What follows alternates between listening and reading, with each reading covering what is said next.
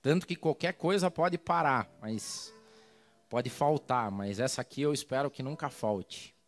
Que a gente sempre tenha esse momento, que eu sempre possa falar de Deus, que eu possa falar sobre Deus, que eu possa usar tudo isso para a glória dele.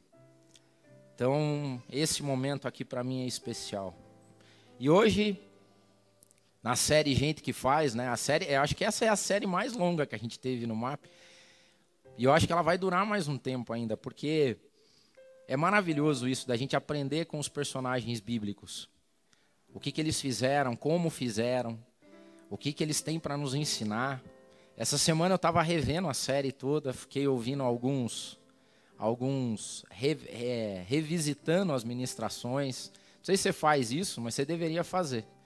É, a gente está no Spotify, né? Então dá para você ouvir. Ao invés de ficar ouvindo aquelas notícias nonsense, nós cegas, que não sai do mesmo, cara, porque você é direto. É, eu conecto o meu celular no carro, que a gente passa um bom tempo no trânsito conecto no Spotify, no Bluetooth do carro e eu fico ouvindo e ouvindo de novo e Deus vai falando e eu ouço ministrações de outras pessoas fora e o coração acende, você linka as coisas, vem o insight para uma nova mensagem, vem a mensagem para falar para aquela pessoa, daí a gente compartilha. Esse mundo virtual que a gente vive tem que ser usado como ferramenta a nosso favor. Já, vou, já falei isso várias vezes, vou repetir. O brasileiro é um dos povos que mais fica tempo na internet. Sabe qual que é a média que o brasileiro fica? Nove horas por dia, cara, conectado, ou olhando, ou WhatsApp, Facebook, LinkedIn e tudo essas coisas. Pô, vamos usar isso a nosso favor. Vamos usar a tecnologia para nos engrandecer, para enaltecer, para melhorar a nossa vida. Né?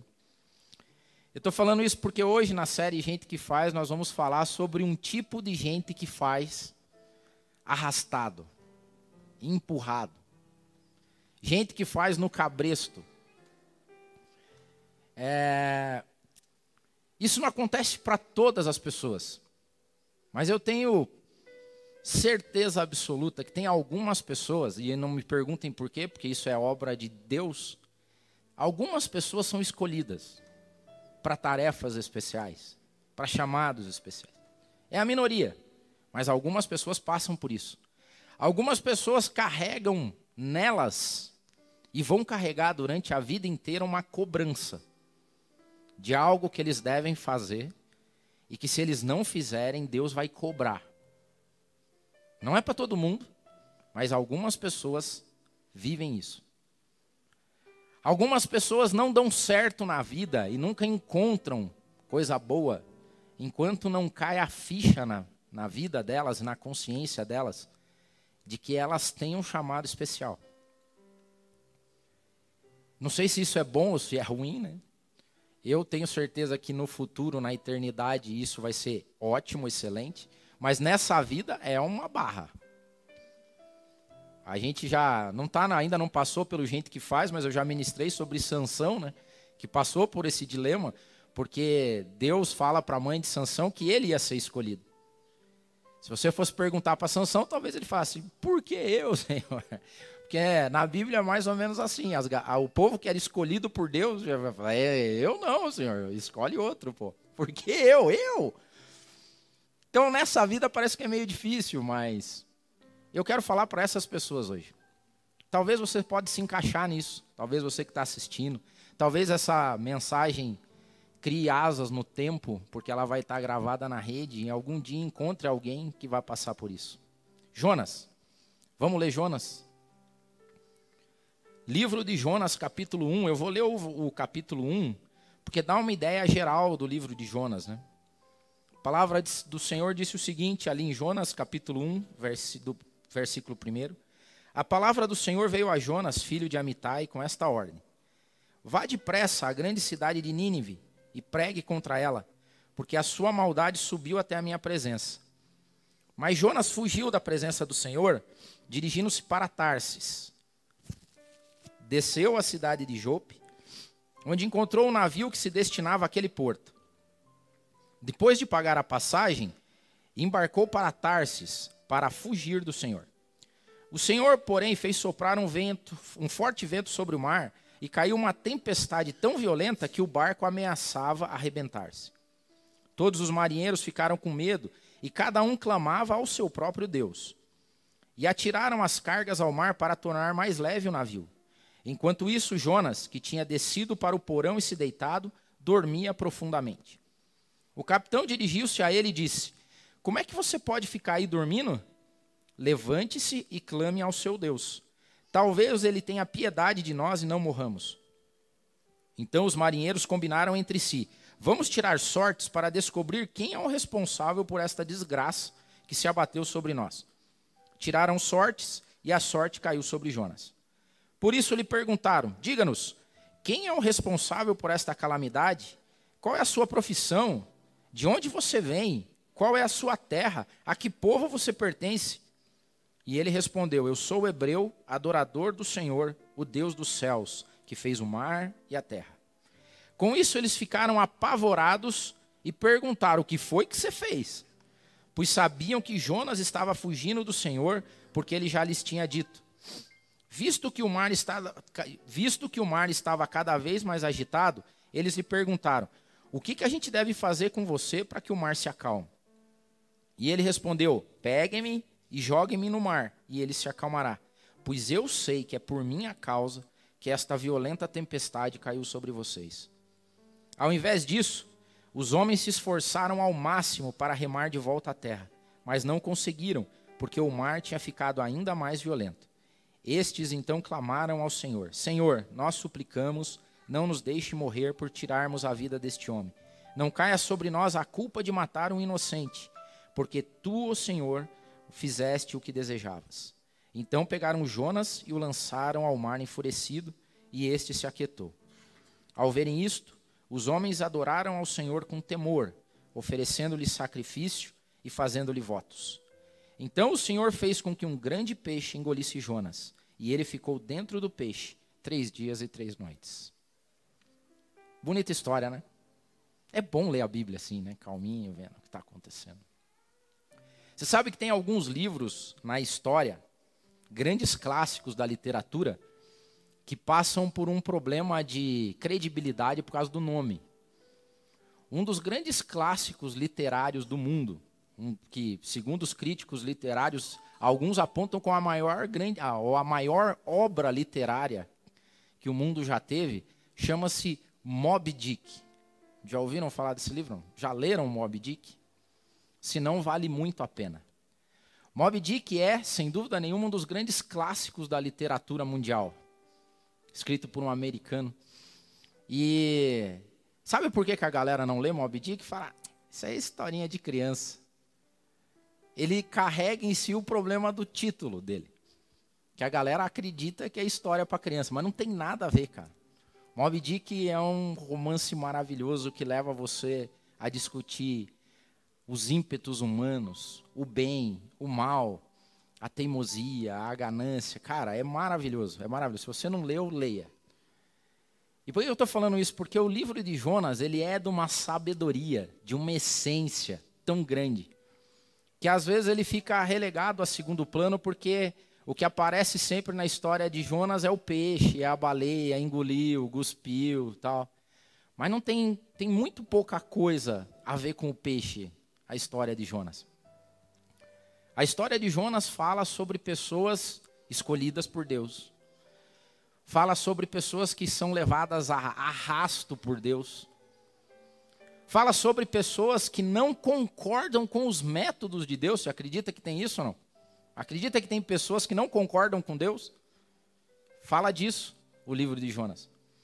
O livro de Jonas tem algumas peculiaridades, porque, ao contrário dos profetas que recebiam de Deus uma palavra e levavam essa palavra para o povo, o livro de Jonas não fala isso. O livro de Jonas conta a história do profeta Jonas.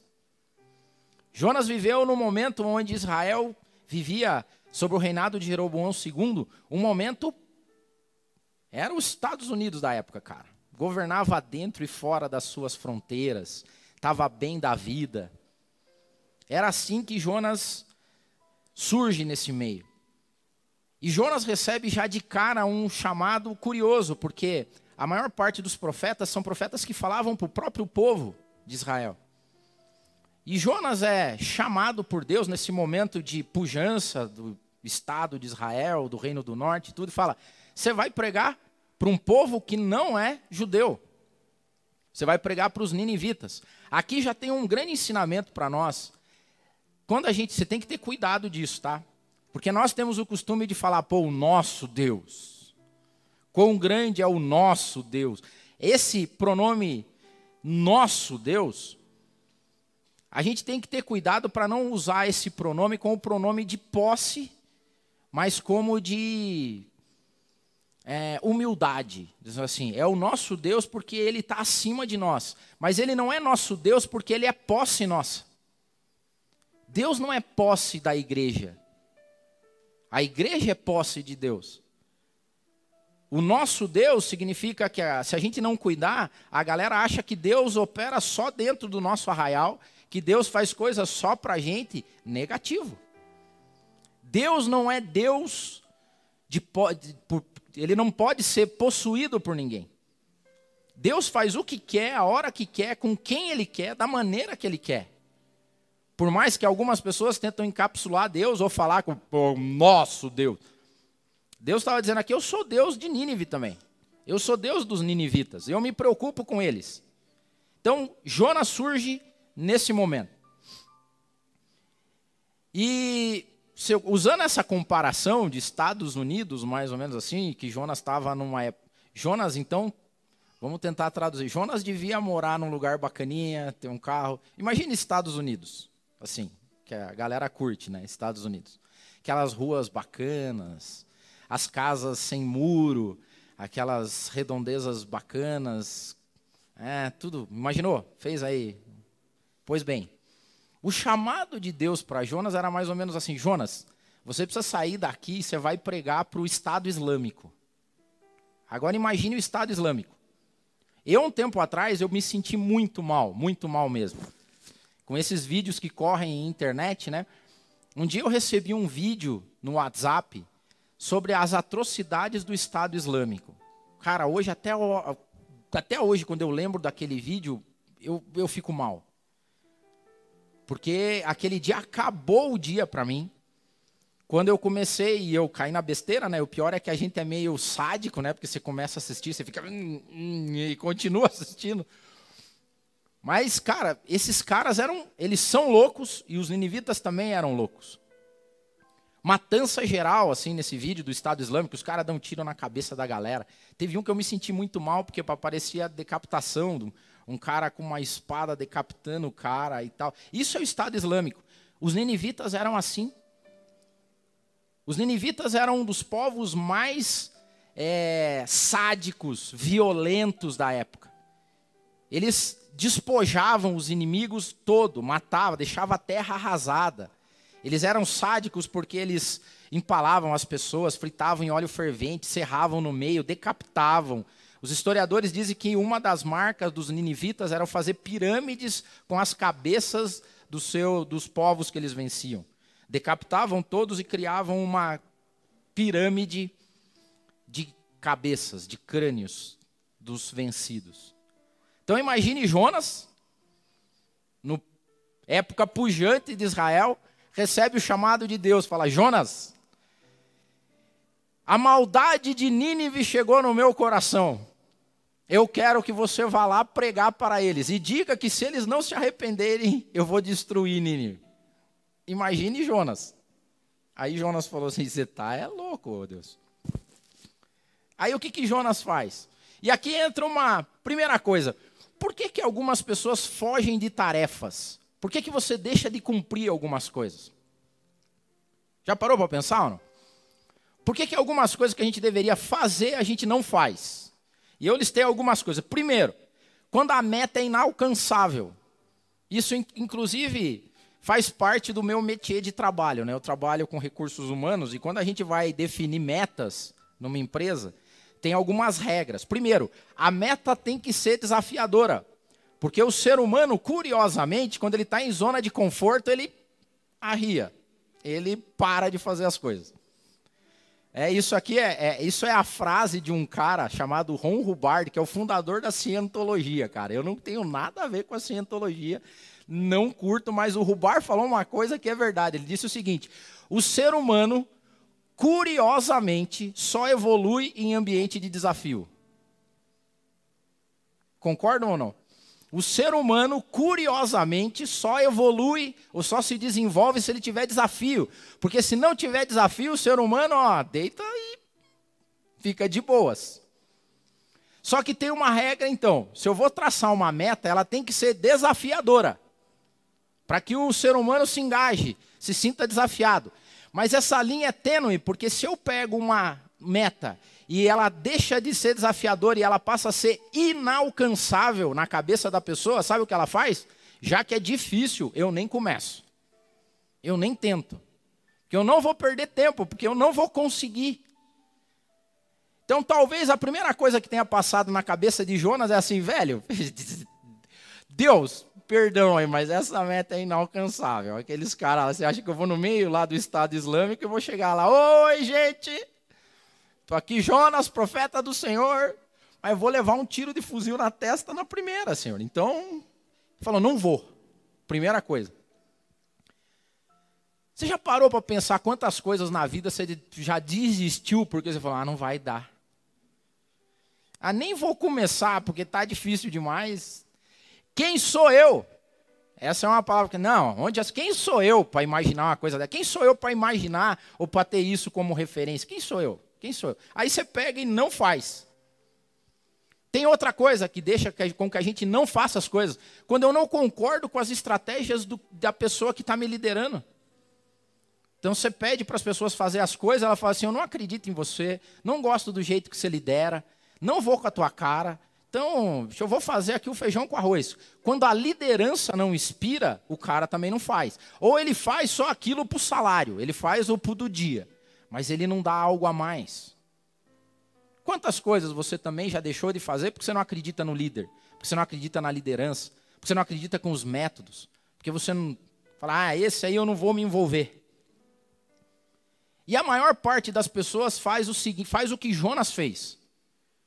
Ele desiste e sossega. Porque a Bíblia diz ali que, em Jonas 1 e 5, que Jonas olhou o pedido de Deus e falou assim: não vou nem me atrever. Por quê? É inalcançável isso que Deus está pedindo. Não concordo com os métodos que Deus está fazendo. Eu vou embora. E você acha que a pessoa fica preocupada? Nem um pouco, porque Jonas pegou e foi para Tarsis. Tarsis era o fim do mundo. Tarsis era a outra ponta. O cara fala assim: o cara mora na região norte, ele vai para a região sul. Ele vai para o outro lado. Falou assim: eu vou para. Se Nini vier para cá, eu vou para lá. E sabe o que eu vou fazer? Eu vou entrar no navio e dormir, velho. Dormir. E a palavra de Deus ainda dá cabo de dizer que dormiu profundamente.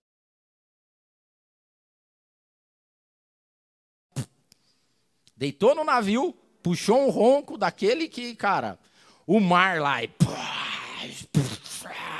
E os marinheiros preocupados e Jonas estava no ronco, velho. O pior estado para uma pessoa estar, espiritualmente falando, é a sonolência. O pior estado que você pode estar na tua vida espiritual é quando você está dormindo. Porque não existe estado de maior vulnerabilidade quando a gente está dormindo. Você já reparou ou não? Você já foi em, em retiro de jovens ou não? Já foi ou não? Cara, coisa que você não pode fazer em retiro de jovem, dormir antes da galera. Você tem que ficar ali esperto. Aí você dorme com um olho e fica esperto com o outro. Por quê, cara? Dormiu, pesteou a lagartixa. Você vai. Vão zoar você. Por quê? Porque quando o cidadão está dormindo, ele está vulnerável, cara. Você pode fazer qualquer coisa. Você pode tirar foto, passar batom, é, pasta de dente, pode fazer tudo, cara. Tudo. Fica lá. Tem um monte de meme na internet sobre isso quando você pega o cara dormindo. Agora, brincadeiras à parte, em estado de sonolência espiritual, é o estado onde o nosso inimigo mais zoa a gente. Quando você está sonolento espiritualmente, quando você está dormindo profundamente espiritualmente falando, é onde o inimigo está mexendo os pauzinhos, está espalhando pasta de dente na tua cara, está zoando você, e você está relax, dormindo. Essa era a situação de Jonas. Agora, olhe só o grande mal disso. O mal disso é quando você ainda se identifica como cristão. Porque a galera que estava naquele loucura toda, cada um chamando ao seu. Sabia que a galera foi lá e foi falar com Jonas, e quando descobriu que Jonas era servo do Deus Altíssimo, Criador do céu e da terra, eles falaram, cara, tem alguma coisa então nisso. E o que, que eu quero dizer com isso? Você já parou para pensar que por causa de você, essa palavra é séria, essa palavra é séria. Você já parou para pensar se talvez, por causa de você, a tua família está no perrengue que está? O teu trabalho está no perrengue que está? O teu país está no perrengue que está? A chamada de Jonas aqui, a história de Jonas tem um chamado à responsabilidade do cristão e de quem nós somos, que é muito sério. Porque talvez você esteja trabalhando, a tua empresa está indo na bancarrota, e cada um dando os pulos lá, o, o, o, dono da empresa fazendo macumba, o outro pedindo, o outro fazendo promessa, o outro ajoelhando, indo para não sei aonde, fazendo procissão, e sei lá de boa.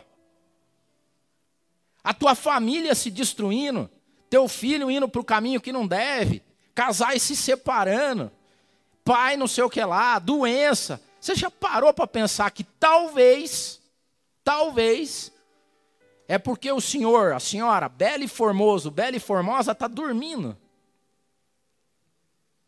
Porque você fugiu de alguma coisa que era para você fazer e você não está fazendo e o mundo caindo à sua volta.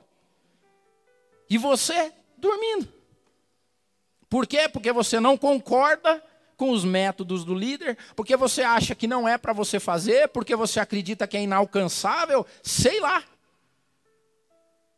Mas você talvez esteja na mesma situação que Jonas. Palavra difícil essa, para mim também. Porque hoje o que mais a galera faz, além de dormir, é falar: olha só que triste está esse mundo, olha, esse mar está revolto. Olha só para onde esse mundo está indo. Já parou para pensar se esse mundo está indo para onde está indo por tua causa ou não? E daí Deus vai tratar, né? Você já parou para pensar que talvez por sua causa e por sua vida, pessoas podem se dar bem ou se dar mal? É sério, mais sério ainda. Você já parou para pensar porque talvez a tua atitude como como profissional que você é, como membro de família que você é, pode definir o futuro das pessoas? Porque lá a galera chega e fala assim, cara, o que, que nós temos que fazer aqui para que a gente não morra? E Jonas fala assim, cara, é melhor vocês me tirarem dessa parada, que me joguem, porque eu estou levando vocês para o abismo. Eu estou levando vocês para a morte, eu estou levando vocês para a destruição.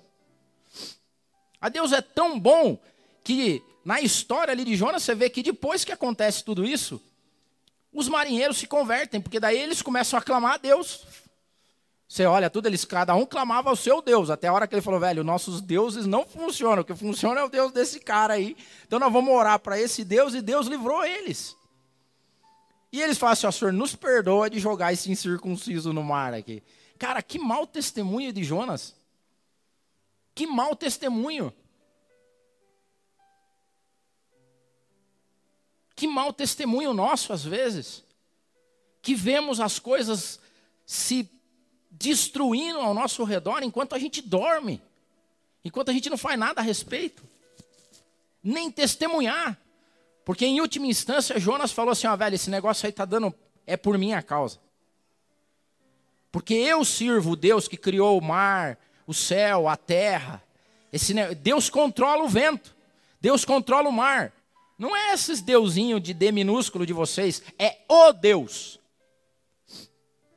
O Deus Altíssimo, Criador do céu e da terra, essa bagunça está acontecendo por minha causa. Que difícil isso, cara, que difícil. Que difícil é você conseguir atentar isso. Que as atitudes nossas tocam a sociedade. Que o fato de você estar tá dormindo espiritualmente está afetando a tua família, teu trabalho, a sociedade. Cristãos, quando dormem profundamente, são massa de manobra. O inimigo faz o que quer. E daí acontece o que aconteceu. Aí, quando a galera tira o cidadão do barco, as coisas começam a ir bem. Cara, é muito forte o livro de Jonas. Essa semana eu fiquei e falei, Senhor, me mostra, me revela, se em algum lugar da vida eu estou sendo pedra de tropeço para alguém. Porque quando eu não cumpro aquilo que eu deveria cumprir, além de não fazer bem, eu faço mal. E eu falei, Senhor, me perdoa, mas revela para mim também. Aonde eu estou sendo pedra de tropeço na minha família, com os meus amigos? Aonde eu sou pedra de tropeço no meu trabalho? Na sociedade? Será que o que eu faço é bom ou ruim? Ou será que o que eu não faço é ruim? Porque eu deveria fazer e não faço. É ruim essa palavra. Agora vai ficar pior ainda. Porque daí o que, que acontece? Jonas é jogado no mar. E quando jogam Jonas no mar, a coisa fica boa. Cara, olha só a profundidade desse ensinamento de Jonas. O que acontece aqui é o seguinte: o que Deus está falando aqui através de Jonas é: quando você está no lugar, em um lugar, que era para você fazer alguma coisa e você não faz, é melhor que você não esteja lá. Vou repetir. Quando você está num lugar para fazer alguma coisa que Deus espera que você faça e você não faz, é pior do que você está lá. Porque o teu testemunho está sendo contrário. Você está levando pessoas à destruição, cara. Mas Deus escolheu Jonas, não sei por que cargas d'água. Porque Deus poderia usar qualquer outra pessoa. Deus podia olhar, ah, fugiu, né? Sem vergonha. Então eu vou chamar o Zé Carlos agora. Pega Zé Carlos, o Jonas não quis, vai você. Não. Deus manda um grande peixe para engolir Jonas. E a Bíblia diz que Jonas fica três dias no inferno. Porque quando você lê a oração de Jonas no ventre do peixe, a palavra agora vai ser mais forte, tá? Me perdoe, mas é essa. Até quando você vai ficar vivendo infernos na tua vida? Para que caia a ficha que você deve acordar e fazer o que está proposto para você fazer.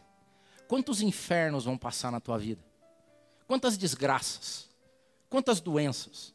Quantos acidentes? Quanto desemprego? Quanta falta disso? Quanto falta? Vai. Até quando, velho? Até quando? Porque quando um inferno vem, e quando veio esse inferno na vida de Jonas, e tem gente que acha que o livro de Jonas é alegoria.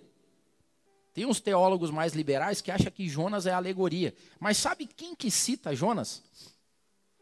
Jesus, cara. Mateus, no capítulo 12, Jesus diz o seguinte: Pois como Jonas esteve três dias e três noites no ventre da baleia, Assim estará o filho do homem três dias e três noites no seio da terra. Jesus comparou os três dias de Jonas com os três dias dele morto. O inferno. E Jesus disse mais ainda: no final, os ninivitas vão vir julgar vocês. Inferno, cara. Jonas viveu o inferno. Tem muita gente, de novo, eu vou voltar ao que eu falei no início da mensagem. Não serve para todos, mas serve para alguns. Tem algumas pessoas que são escolhidas por Deus. Não me pergunte o porquê. É Deus que te escolheu, velho. É Deus que te escolheu. homem, mulher, novo, velho, tanto faz. Em algum momento na eternidade, Deus falou: esse cara, essa cara é escolhida. E se ele não fizer aquilo que eu espero que ele faça, ele vai fazer arrastado. E vai fazer vivendo um inferno, mas vai fazer. Jonas é louco, porque Jonas não concordava com Deus, cara. E Deus falou: Mas vai ser você. Goste você ou não goste você, vai ser. Pega ele, três dias, três noites, vomita lá, na costa de Nínive. Vai fazer. Você vai fazer. Você vai passar a vida vivendo infernos, porque você não caiu a ficha, porque você não concorda comigo, mas você vai fazer, porque eu sou o Deus Altíssimo, eu te escolhi e você vai fazer. E daí acontece o quê? Jonas cai lá. Jonas cai para Nínive. Olha só, a Bíblia fala que a cidade de Nínive, percorrida toda, levaria três dias para percorrer Nínive. Sabem quantos dias Jonas passou e pregou para todo mundo? Já leu Jonas ou não? Chuta. Desculpa, meu nariz hoje está triste. Rouco e meio gripado. Três dias levavam para percorrer. A Bíblia fala que Jonas entra em Nínive e prega tudo em um dia. Sabe o que, que eu acho de, de Jonas? Obrigado, Tânia. Que ele fez o seguinte, cara, ele pregou relaxadamente. Porque a pregação de Jonas era só: Nínive vai ser destruída. Aqui a alguns dias Nínive vai ser destruída. Jonas, sabe como é que Jonas pregou? Falou: ai meu Deus do céu. Jonas estava contrariado. Jonas percorreu tudo. Ou ele era um cara de super, hiper, mega alta performance, que todo mundo levaria três dias, ele fez em um dia. Eu duvido.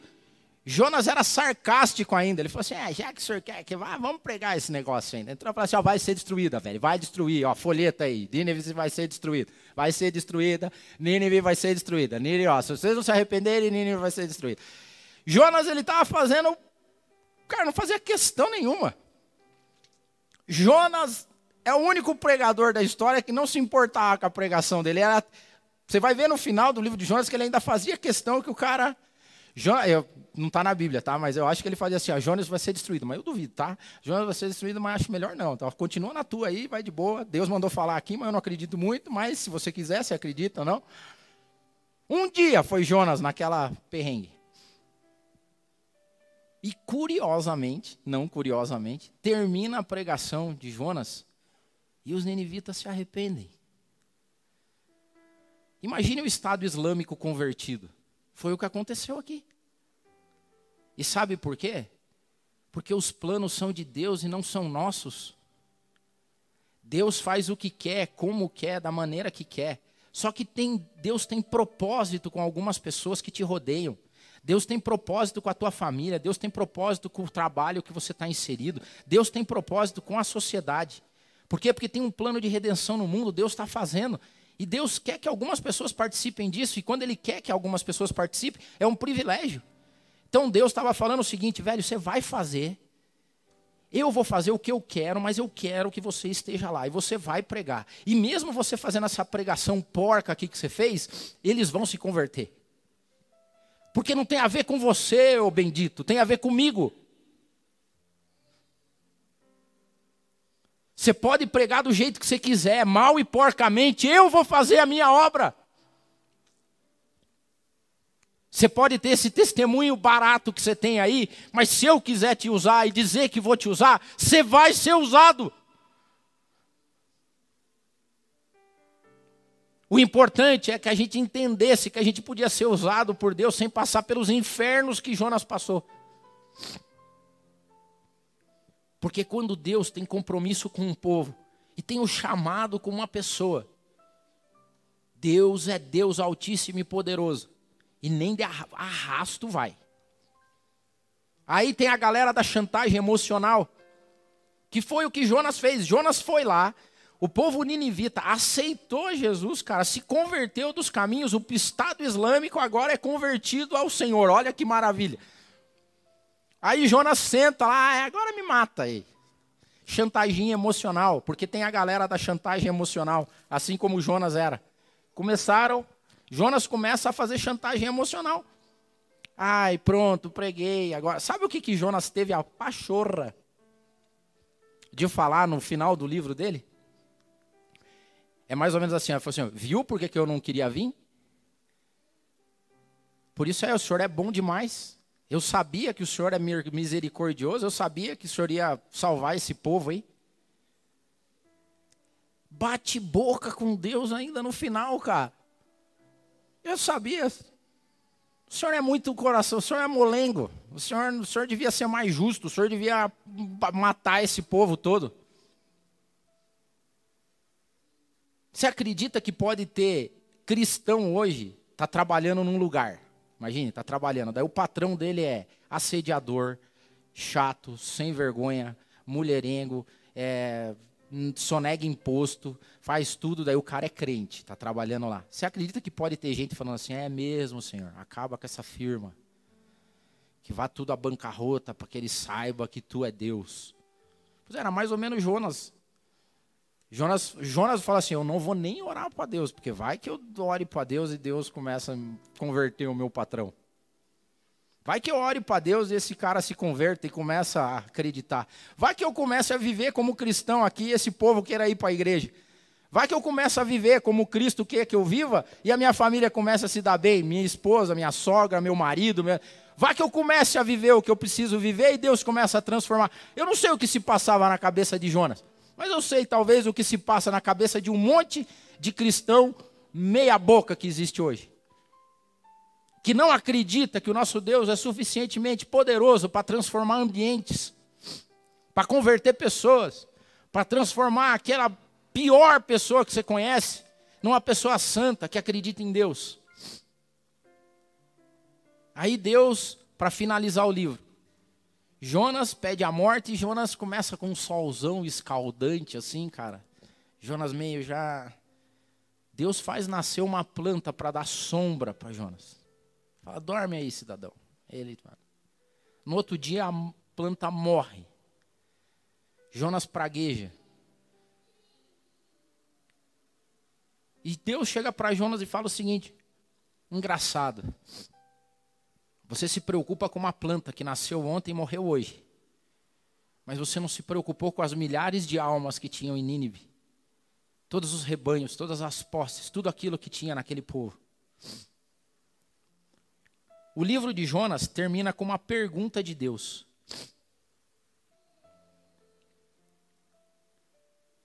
O livro de Jonas termina com uma pergunta de Deus para Jonas. E ele diz assim: Jonas, não deveria eu ter pena daquela cidade? Essa semana eu terminei essa mensagem.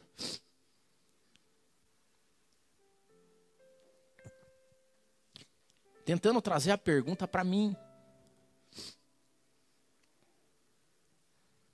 Do tipo assim, Deus perguntando para mim: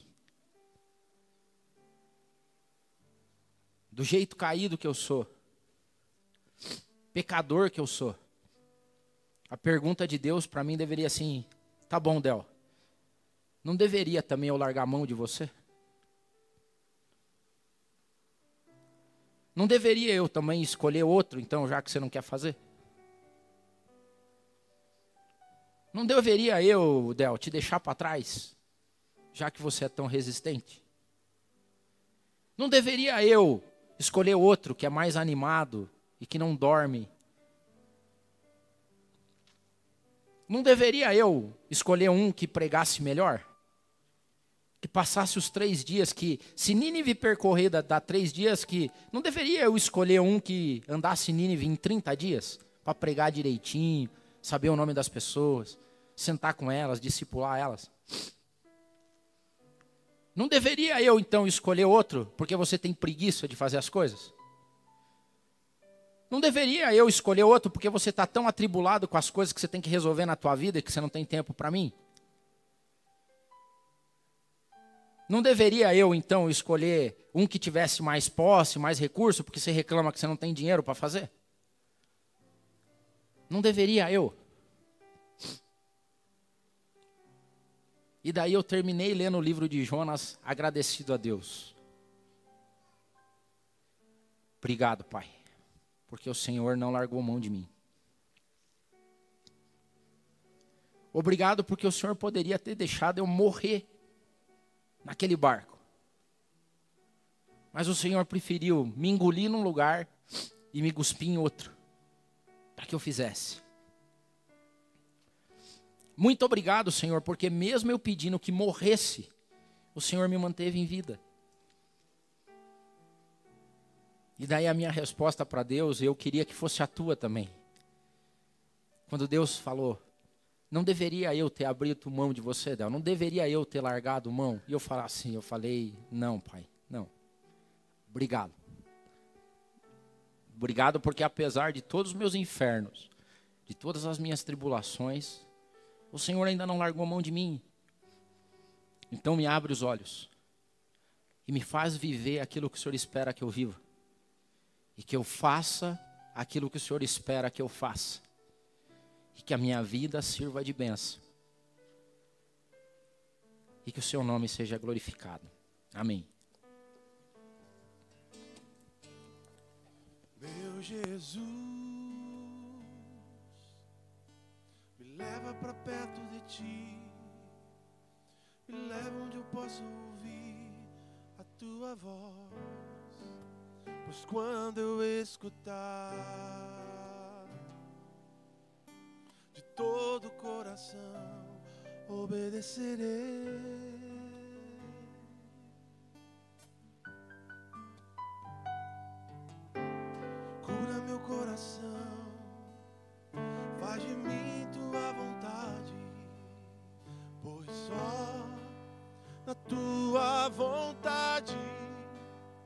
Posso me completar.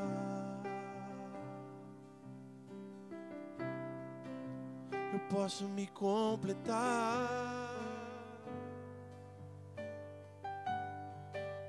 Me leva onde eu possa ouvir tua voz.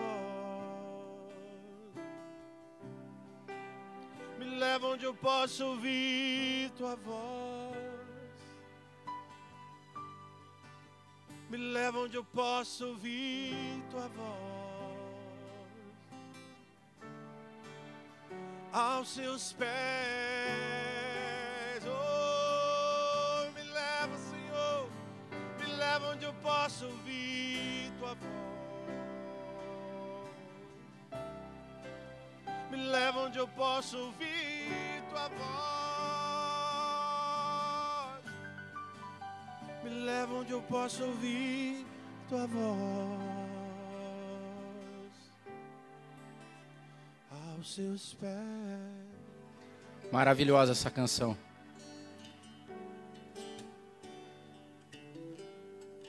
Sabe o que a gente tem que pedir a Deus e orar?